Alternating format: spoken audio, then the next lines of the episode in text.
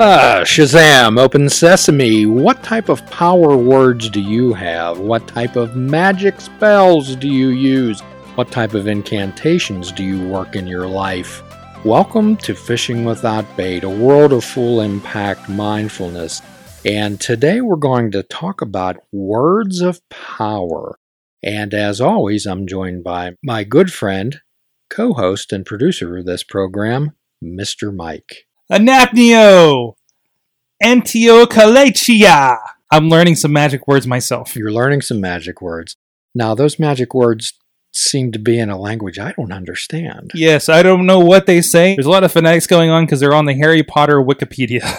So, when we're talking about words of power, Mike, we're talking about making things appear. We're talking about changing things. We're talking about making magic in our lives, are we not?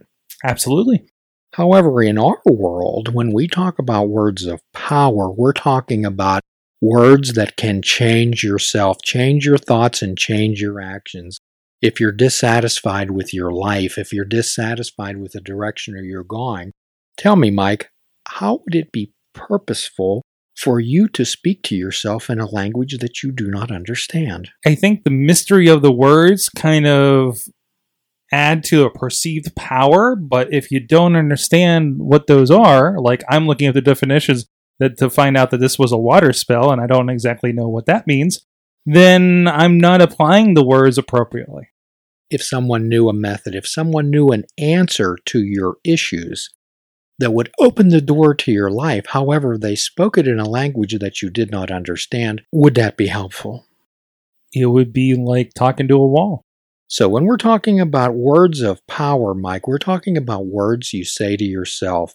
So, the idea here is let's learn how to speak to ourselves in a language that we understand. A language that actually does hold power instead of sounds fancy. So, the power words that we've often talked about in Fishing Without Bait and having the beginner's mind and full impact mindfulness are I choose and I am. I choose and I am. If you think back, Mike, we've talked about that the last and most powerful power that a human being possesses is the power of free will and the power of choice. I believe that you remember when we we speak about that often, do we not? Absolutely.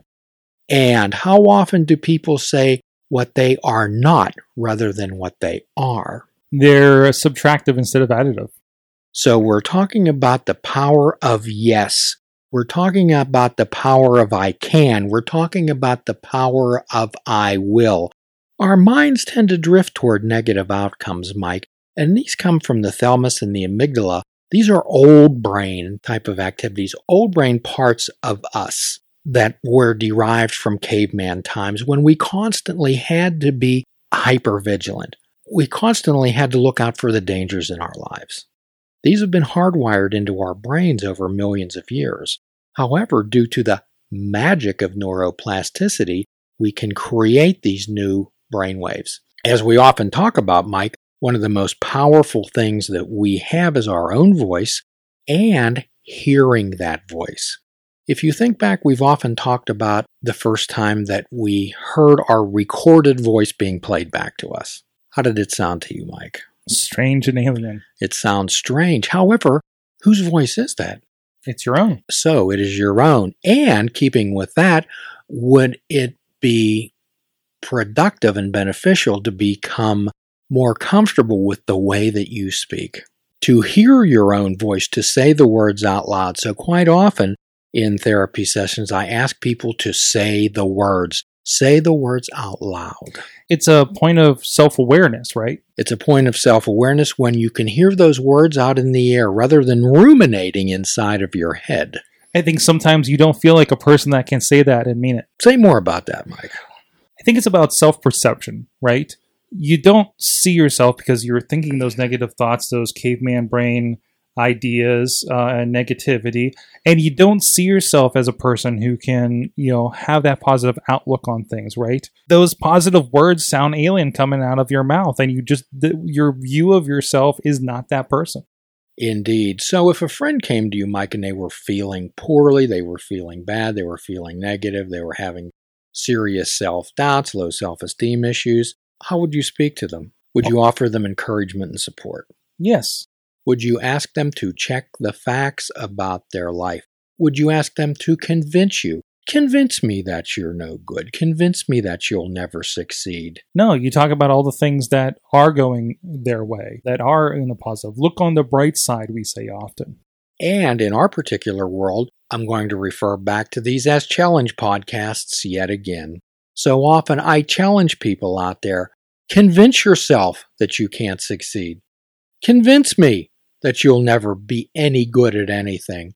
I don't think you'd be able to do that.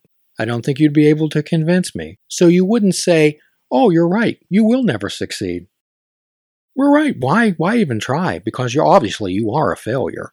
You wouldn't say that to your friend, would you? No, and it, it just rolls into that defeatist attitude and you go further further down into the abyss. And the idea is that if you would not say these words to a friend, and those are fear words, those are negative words, you wouldn't use those to a friend. No. And once again, I'm going to ask you, help me understand the reason that you would say these to yourself. We're talking about making yourself your friend. So, how often do we spend time by ourselves? We spend a majority of our lives really alone, do we not? Absolutely. When we sleep, when we're at night, when we're at work, we're often alone. We're not conversing and interacting with people constantly. So you have to fill that void with the conversation in your head. You fill the void with the conversation in your head. So when we talk about fear words, when we talk about hate, when we talk about sadness, when we talk about anger, when we talk about all the fear words, remember our last episode when we talked about surfs up. We talked about rather than measuring life in waves of happiness and joy, we measure it in increments of fear. So those fear words send alarm messages throughout your brain. They put you into hypervigilance. They put you into action. They send the cortisol throughout your body, which leads to depression and anxiety. The idea is, is that I'm going to ask people to institute, to incorporate those words of power into your life. The I can, I will, I choose, I am. I'd love everybody to get up in the morning and say these words out loud. It may seem silly, and it's no concern to me. However, I choose to wear these socks. I choose to wear this shirt. Say the words out loud. Get used to the sound of your own voice. Get used to making choices. Replace those old pathways with new ones.